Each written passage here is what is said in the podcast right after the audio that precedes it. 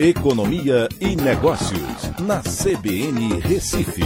Oferecimento Cicred Recife e Seguros Unimed. Soluções em seguros e previdência complementar.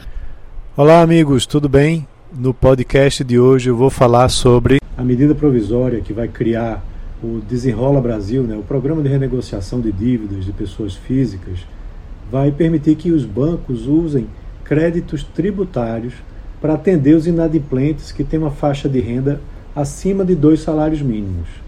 É, isso é importante porque o Tesouro vai subsidiar com um fundo garantidor de 10 bilhões de reais aqueles inadimplentes que têm uma faixa de renda até dois salários mínimos.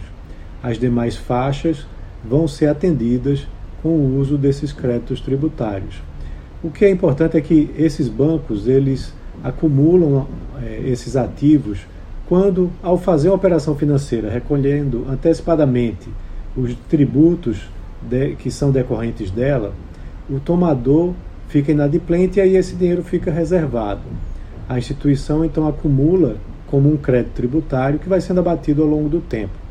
Com o aproveitamento no desenrola, o crédito tributário vai se transformar em presumido e passa pelo balanço do banco. Nos números informados pelo Ministério da Fazenda, há 430 é, bilhões de reais negativados, ou seja, em dívidas bancárias e não bancárias, cujo pagamento está atrasado em 72 milhões de CPFs. Como a faixa de dois salários mínimos com a qual o Desenrola trabalha é de 50 bilhões de reais devidos por 37 milhões de CPFs, né, todo o restante vai ser elegível para ser renegociado com o abatimento do crédito tributário. Porém, os bancos têm um estoque inferior a esse volume de dívidas.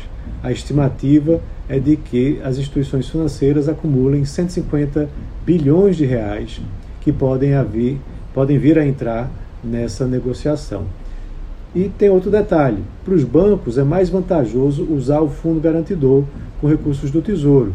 Então, o Ministério da Fazenda vem estudando o meio de atrelar as duas operações, né, para assim poder é, atender essa faixa que fica acima dos dois salários mínimos.